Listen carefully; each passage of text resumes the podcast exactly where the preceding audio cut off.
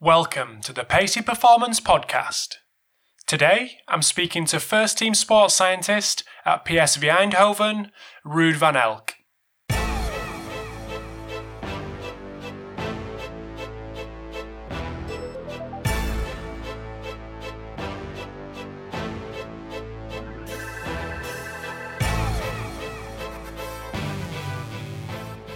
Thanks for tuning in to this episode of the Pacey Performance Podcast. So today I'm joined by first team sports scientist at PSV Eindhoven, Ruud van Elk. So it's been an ambition to get more people from Europe onto the podcast. So hopefully this is one of many that's going to come up over the next couple of weeks and months. But Ruud's a top guy, really knowledgeable guy in terms of the data side of things. Obviously been the sports scientist at PSV. So in this episode, we discuss everything from choosing technology and the process you should go through when deciding which or what piece of technology you're going to go with a club or a university or whatever it may be. We discuss data visualization, which is a big thing that's getting, finding its way more into professional football clubs, and people are actually realizing its potential value. And injury prediction models, which is a very interesting side of things that Ruud gets into in the episode. For me, one of the most important things in bringing new stuff into a football club is the fact that if you don't overdo it in the beginning, if we start throwing 15 different metrics, new metrics at our coach on day one of pre-season, that will never work. So start small, do the most important things, and then slowly try to build it up to a more complete picture. So just before we do get into the episode with Ruud, just want to say a massive thanks to Vald Performance, makers of the Nordboard, for sponsoring this episode today, and also ForceDecks for sponsoring this episode. So if you haven't heard of ForceDecks, ForceDecks are a company that specialises in dual force platforms, as well as the necessary software that goes with it. So if you do want to know more about ForceDecks, I would encourage you to listen to episode 139 of the podcast, where Dr. Daniel Cohen, who is a co-founder of ForceDecks, talks about everything to do with jumping, landing, force plates, and it'll give you a nice insight into what ForceDecks is about. So we're just going to get straight over into the episode with Ruud. Hope you enjoy, and I'll speak to you soon. Thanks for tuning in to the Pacey Performance Podcast. So today I have the pleasure in speaking to first team sports scientist at PSV Eindhoven in Ruud van Elk. So welcome to the podcast, Ruud. Thanks for having me. Nah, it's good to have you, mate. So anyone that doesn't know who you are, just want to give us a little bit of a background on you, maybe what you've done in the past and what you're currently doing and where you're working. Yeah, sure. I've been with PSV for the last 5 seasons. Started in 2012. I have a background in sports science. Did my bachelor's in health sciences, then a master's in sports sciences, University of Maastricht in Holland. Started interning at PSV and kept going over there. So started at the academy, mainly doing some S&C work for I think the first 2 seasons, the under 17s, under 19s, and then grew a bit more into the sports science role. And since 2014, I'm full-time working for mainly the first team. Still do some academy stuff as well. That's been the last 5 years for me. Yeah, that's cool. So you want to give us a little bit of a flavour of the structure at PSV, and maybe. Obviously through the academy and into the first team, is that a kind of a seamless transition for players, or is it quite kind of segmented? No, we have one facility where we train together, so it's 2 different buildings, but it's really close together, so the lines are really short. Especially in the last couple of years, the club invested more and more into the academy, so players are getting through more and more. We have a goal, saying in 2020 that we want to have 50% of our first team selection to be youth players. Last season we were on 40%, so we're probably getting close. Wow.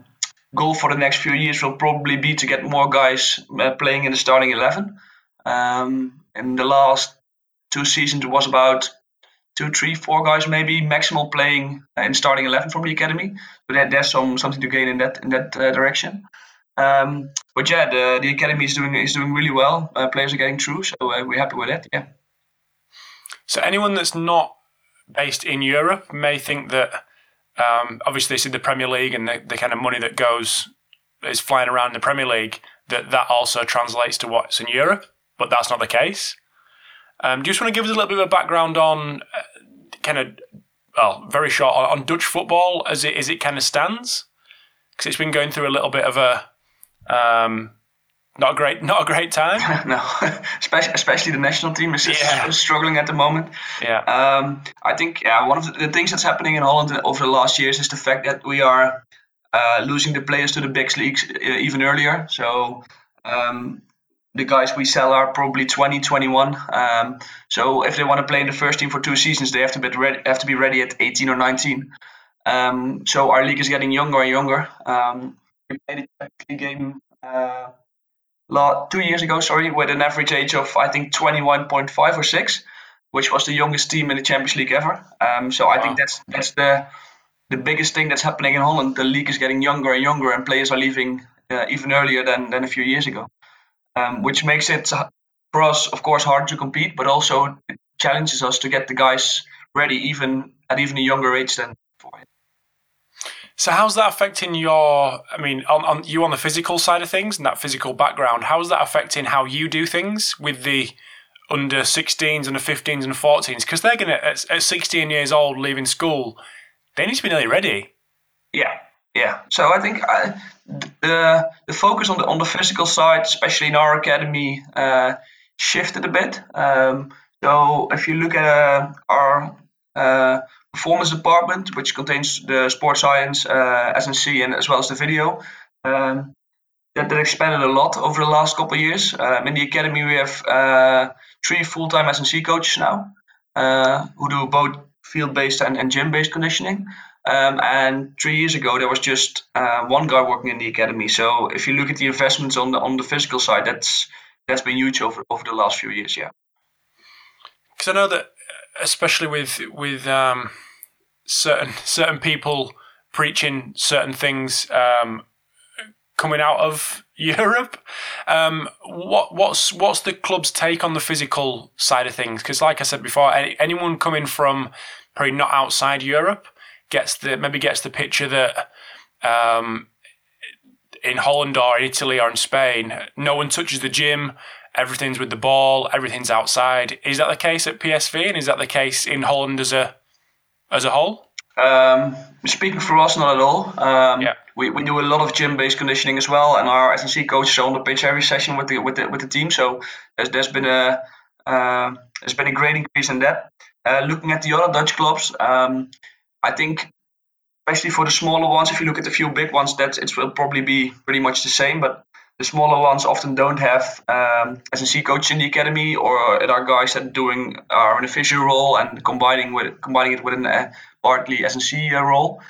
So that's probably one of the things that's happening in Holland, the fact that there's not that much money and people have to do two or three roles within one job. Which makes it hard, but I think for the big clubs, it's definitely not the case now. Definitely. Mm-hmm. Mm-hmm. So just moving on to the kind of meat of the chat, and I just wanted to touch on before we get into it. I just wanted to get your view on technology and specifically tracking technology. How obviously it's a huge thing. Obviously in Europe, UK, US, wherever you go now, but from a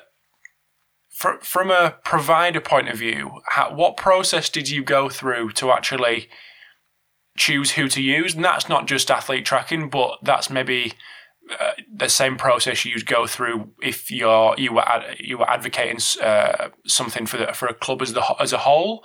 But how did you go through the process of saying to your guys, this is what we should get? Yeah, I think for us, one of the things was, we were really looking into a solution that would be both beneficial on the physical as well as the tactical side. So we wanted to have real tracking. One of the things I always try to say is that GPS can be really useful, but it's, in my opinion, it's not tracking. It doesn't tell you where a player is exactly. So it gives you information about how far you run or with what speed he's running, but it's not giving you real tracking information. So we always opted for a real tracking solution as it can be beneficial on both the tactical as well as the physical side. And I think the other thing for us was the fact that because we have a small team, we are not able to do everything ourselves. So we have to automate a lot of stuff. We don't have 20 guys or 15 guys working for the academy and as well as the first team. So we also looked at solutions that were able to analyze data quick. I don't want to wait for data for 24 hours or 16 hours. One of the quotes of our head coach in choosing our match solution, for instance, he said, if we play a league game on Sunday afternoon, we play Champions League on Wednesday night, we have Monday morning to look back at the game because we train Monday morning, recovery session, guys go back home, and Tuesday will be preparation for the game on Wednesday in the Champions League. So we have a window of about 16 hours to analyze, visualize the data and give feedback to the players as well before the recovery session begins. So our data has to be back immediately after the game. So that's something we really looked into before choosing a match solution as well. So what actual video tracking solution do you use? Currently, we are using SportView for the games from Stats. Okay. Yeah. And in the training sessions, we use the Emotio system, which is a Dutch-based, or partly in Austria, by the way, but it's originally a Dutch company. And they have a radio-based tracking system, which uses FAST comparable to GPS, but it's a lot more accurate. We can measure with 1,000 hertz test, but it's a really high measurement frequency, which makes it really accurate. And that way, we're also able to use it on the tactical part. So, how do you integrate two different systems from a training solution to a match solution?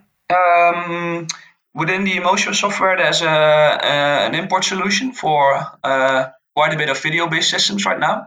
So our guys that go to the game for the SportView, they make an export after the game, and we can directly import it into our SQL database, which also has the Emotio data in it.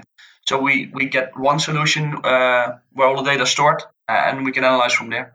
So we can use the same filtering and stuff that we use in the training sessions, which makes the data a lot more comparable. Of course, the way of collecting is still different, but we can use the same thresholds and stuff like that to analyze it. Mm-hmm.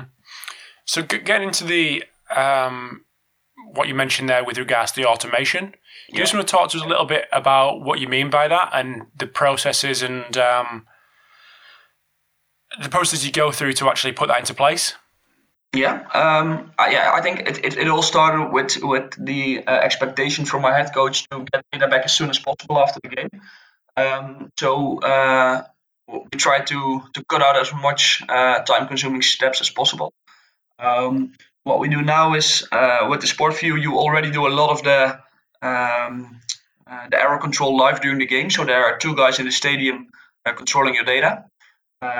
If you compare that to, for instance, a product like a Mesco, then you have to send over the video feed and they will do it for you, but that will take you 12 to 14 hours, I think. And we do it live in the stadium, which makes it maybe a bit less accurate. So we don't have all the time in the world to control it because it has to be done live. So there's probably one or two mistakes in there. But the fact that we can give feedback way sooner because of it was a big advantage for us. So we do the quality controlling live. When the data comes into our database, so we import it in the Emotio software. I think the biggest thing we do is we have a standardized set of things we want to analyze, and that runs almost automatically. So we have to give in a little bit of metadata. So we have to say this is where the match starts. This particular number of shirts is this player. We have to connect him to the right player in our database, and we divide up the game in 6 parts of 15 minutes normally. So the two halves. And when we press our analyze button, then everything we want to calculate has been done automatically. So that's all programmed up front. It's been written to our SQL database, and from there we have standardized reports, also pre-programmed. So if we get our data back, we put in a little bit of context. It takes us maybe 5 minutes. We analyze the data, and 2 or 3 minutes later, we have a complete match report ready. So, for instance, if we play a Champions League game, we can have the data back to Holland and an away game back to Holland and back to the coach within hopefully 10 to 15 minutes after the game. So, what metrics are you actually looking at and reporting back to the coach? On the physical side, there's a few things we focus on. I think it's pretty much standardized things like work rate, high intensity distance, number of sprints, XLs, decels. The only thing with the video-based tracking systems is that the acceleration and deceleration values are not that reliable. It's especially in the smaller Dutch stadiums, it's often really bad. So we tend to be a little bit we tend to take them out a lot of the times actually. So then it will be work rates, high intensities, number of sprints in different zones, stuff like that. And we always combine everything with our event data set. So we buy our event data from a Dutch company called Ortec, a bit comparable to Opta, which is a lot of the foreign countries use. And what we do is we import their CSV file with all the event data, and we combine that with our physical data. So the coach gets just one report from our own team, so he doesn't get a report from the event data company. We make one report with all the metrics in it. So on a data visualization side, how are you visualizing everything in Excel, or are you using a third party data visualization tool? We started out in Excel, of course, a couple of years ago. I think our own reporting started in 2012, I think, experimenting with that, and we started out in Excel. Really soon, Excel became too couldn't handle all the data anymore, because if you are limited to 1 million rows, it's pretty down. So when we transferred all our data into the SQL database, we started experimenting with other tools. We started in the beginning with Report Build from Microsoft, which is a pretty powerful tool. But in the end, we found that you can only use one data source in there. So if you use just SQL or just an Excel file, it's fine. But we wanted to combine CSVs and APIs as well. So we are moving towards Tableau and ClickView right now. We are still a little bit in the process of choosing the solution. They both have advantages, disadvantages for us. So I think in the end, Tableau is the easiest tool for us to use because it's really fast, really quick, visualizes quickly, which makes it for us really fun to experiment as well. Click needs a bit more programming still, but it's a really powerful tool, and we already have a server license for that, which makes it easy for us to use. So right now it's still a combination of both ClickView and Tableau. So with Tableau, is there any coding experience necessary, or is it all drag and drop? It's pretty much drag and drop. If you know a bit of SQL, it's nice, especially if your database is not completely structured yet. I think our database is built up pretty decently right now, and for us it's pretty much drag and drop right now. Sometimes if you want to have some custom visualizations with our built-in, you have to do some programming, but it's pretty much drag and drop. So with these data visualization tools, which are becoming more and more popular, what are you looking for from something like that? What was the process that you went through when choosing it?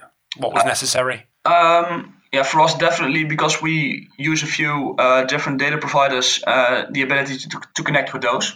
Mm-hmm. So we wanted to have a SQL possibility. We wanted to use Excels and CSVs, of course, XMLs. We wanted to be able to connect to our player monitoring tool online, which has an API connection. Pretty much all the tools right now can do that, but that was one of the key things for us, to be able to combine all the data. And I think in the end, what we are that's why we are leaning towards Tableau a bit more and more, is the fact that for me as a sports scientist, and for my colleague Jurt as well, we are doing a lot of the work together. The fact that we are able to experiment so quickly with a tool like Tableau brings up a lot of questions, which is, in my opinion, always the way to go forward. Because if we want to build something in another tool and it takes us, for instance, a few hours to program, we won't be experimenting that much. With a tool like Flow, we are able to put some data in, try something out for 5 or 10 minutes. If it doesn't work, you stop or you do something else. With the other tools, you often have to be a little bit more sure on what you're going to build, and you experiment a bit less. And I think that's, in the end, in our job, just juggling around with data, trying new stuff is the thing that really helps you in the end. Mm. So is that Tableau visualizations going back to the coach, or are you kind of sticking with what he knows, or are you introducing him to new ways to visualize the stuff that he actually wants? Yeah, what we try to do is we try to work with version numbers. So the coach has a final version that goes onto his desk every day or after every game. So we have a few standardized reports. We do a standardized training report, standardized match report. He gets weekly and monthly reports based on all the data we got. And then we try to, and it's not always working because of the schedule, we try to sit down once a month, once every 6 weeks with coaching staff or part of the coaching staff to discuss things we develop newly. And I think even more important, if they want to see new stuff. In my view, if the questions come from the coaching staff, it will be something they really want to have and something they want to implement fast. So we try to look over all the things we got, all the new things we got, and in the end we say, okay, if you have anything you want to add or you want to get out of the reports, they can shoot at it, and I think that structure is really working well for us. Just going to take a very quick break in the chat with Ruud. Hope you enjoyed part one. So in part two, a little bit more on data visualization and also injury prediction models and whether they're worth it or not. So just before we get into part two, just want to say a big thanks to Fatigue Science for sponsoring this episode today. So on previous episodes of the podcast, I've stated what I think about the guys at Fatigue Science and the actual tech that I'm wearing on my wrist as we speak. So if you do want to reach out and have a little chat about my experiences using Fatigue Science, a couple of people have done. So happy to report back on my findings and what I've experienced day to day. But thanks to the guys over there for sponsoring the episode. And if you do want to know more about Fatigue Science, you can follow them on Twitter at Fatigue Science or jump on their website at fatiguescience.com. So over to the part two with Ruud, and hope you enjoy. So one thing that I'd seen on that obviously rears its head every now and again, which is injury prediction. Yeah. And there's a couple of, I'm guessing there is a couple of companies out there that claim to be able to have a system that is going to solve all these injury problems. But is this something that you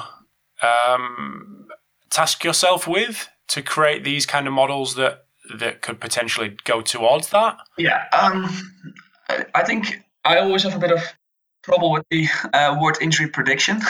Mm-hmm. An injury will never be predictable. You can maybe say someone's at risk, but really predicting this guy is going to be injured today, that's never going to happen. I think what we try to do is slowly close in on the issues there are. So we don't have a solution that's in place right now that combines everything already. So. Of course, we have our red flags when we say, okay, we see this and this specific guy, and that's a combination of the guys from the medical room, the coaching staff, the S&C staff, the sports science staff. And I think the next few years we will definitely be working towards a solution that will combine all the data we have on the let's say injury prediction models. I think in the end it will be something we probably build ourselves. As it's, I think, also really something that has to be based on the club's views, and I think the way you train and the vision of the coach is something that has to be really built into a solution like that. Mm-hmm. So how much, and that's interesting that you'd choose to build your own rather than buy a solution in. Why? Obviously, you've mentioned why you would do that, but why wouldn't other people do that? Why would people go off the shelf? I think it's often an easy choice. Getting a product on that's already on the market. For me, it's a bit the same as the thing that a lot of, for instance, tracking companies do is they give you reports as well. In my opinion, a report should be built custom made towards the needs you have as a club or as a team. And if you have to call a third party company and say, okay, I want to change this and this and this in the report, and they have to write down some consultancy hours, or they have to change something, and it takes a lot of time. I think pro football, it has to be so quick. You have to be able to do that thing in-house. And of course, especially in Holland, with the small teams, we sometimes have to make choices because the teams are small and the budgets are limited. So that's probably one of the reasons we don't have such a solution already completely in place. But for me, developing something ourselves, it could be with help of a third-party company for sure, but getting an off-the-shelf product, in my opinion, is never going to work for us. Mm-hmm. So what would you be digging a little bit deeper into that kind of athlete management system? What would you be looking for such a solution? What would you see in your head in a couple of years' time it looking like and doing? I think it's probably going to be a solution that integrates a few of the separate data streams we still have. So, for instance, our medical database is still a bit separate from the rest we have. Also has to do a bit with privacy issues, of course, and the fact that what can you use outside of the medical room. So the integration of a few things will be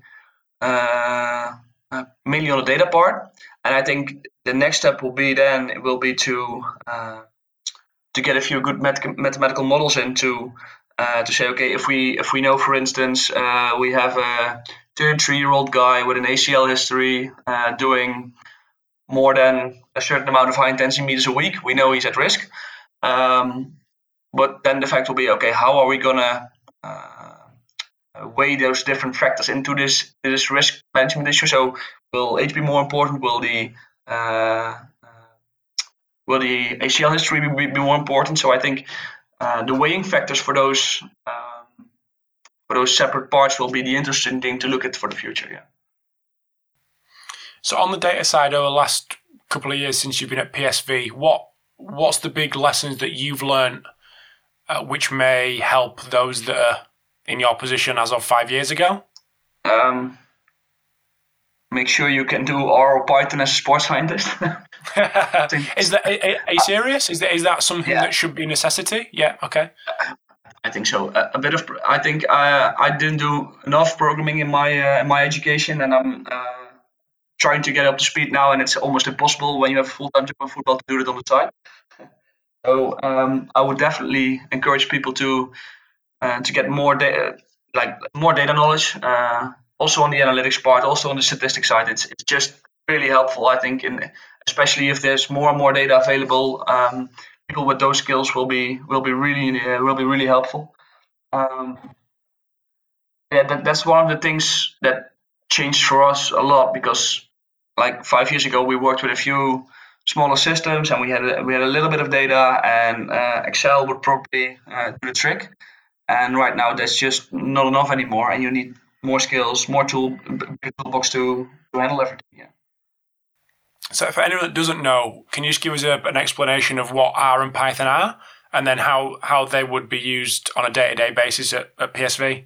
I think we don't use them enough right now. It's R and Python are two comparable programming languages used to build custom-made tools.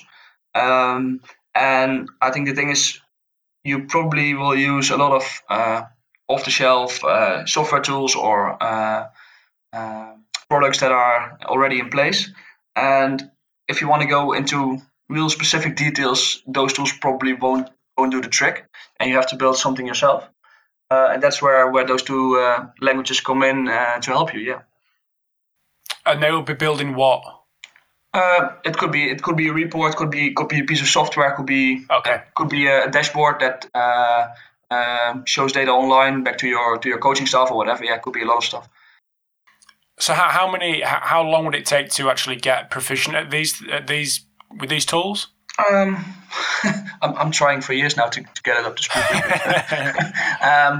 I think if you have a background, especially more on the better side of things, you can probably do it in a couple of months if you spend your time on it. There are enough courses do it online as well, but yeah, it does take a bit of time to get up to speed. And I think the thing that was really hard for me and still is the fact that the basics are pretty easy to get into, but then because we have already a really big data structure in place with our database and our APIs and our CSVs, combining that from a background where you don't have all the programming skills available into such a complex environment that's already in place, that's the hardest step for me. So I wasn't able to build it up slowly. I had to build up my knowledge from zero, and now I'm in a situation where all the data is already in place, so starting small would be really beneficial in that part, I think. Mm-hmm. So, do you see that in the near future, I suppose, as we speak, do you see the role of the sports scientist coming more from that background rather than probably what it is now? With like you go for a standard sports science degree, and you probably come more from a coaching side. Are you seeing it more coming from a kind of computer science data side? Yeah, probably. I think it will be depending on budgets as well. Probably if you are able to get a good IT guy in doing that stuff for you, that will be the best situation. I think knowing how it works and knowing the basics will be really beneficial as a sports scientist. I think our role in the future will be more and more in between the coach, the S&C guy, medical room, and maybe the new IT guy that you bring in. Knowing all of those fields a little bit will be really beneficial. But if you work at a smaller club and you have the skills, it will be definitely a big advantage for you as a sports scientist, for sure. Yeah. So is that your kind of innovation at PSV, and where you see things going from a personal and a club point of view, is making more of that kind of digging in really deep into the data? Yeah, I think we are probably not gonna buy a lot of new systems or do a lot of new testing in the next few years. I think the data set we have right now has so much information in it that we still are not able to get out. Digging deeper instead of wider will be definitely the thing for us for the next few years. Yeah, for sure. Mm-hmm. So for someone who's kind of maybe just bought a GPS system or just bought, I don't know, a HRV system, what are the initially, when you kind of take yourself back, what were the first things the first process that you went through to actually know where to start?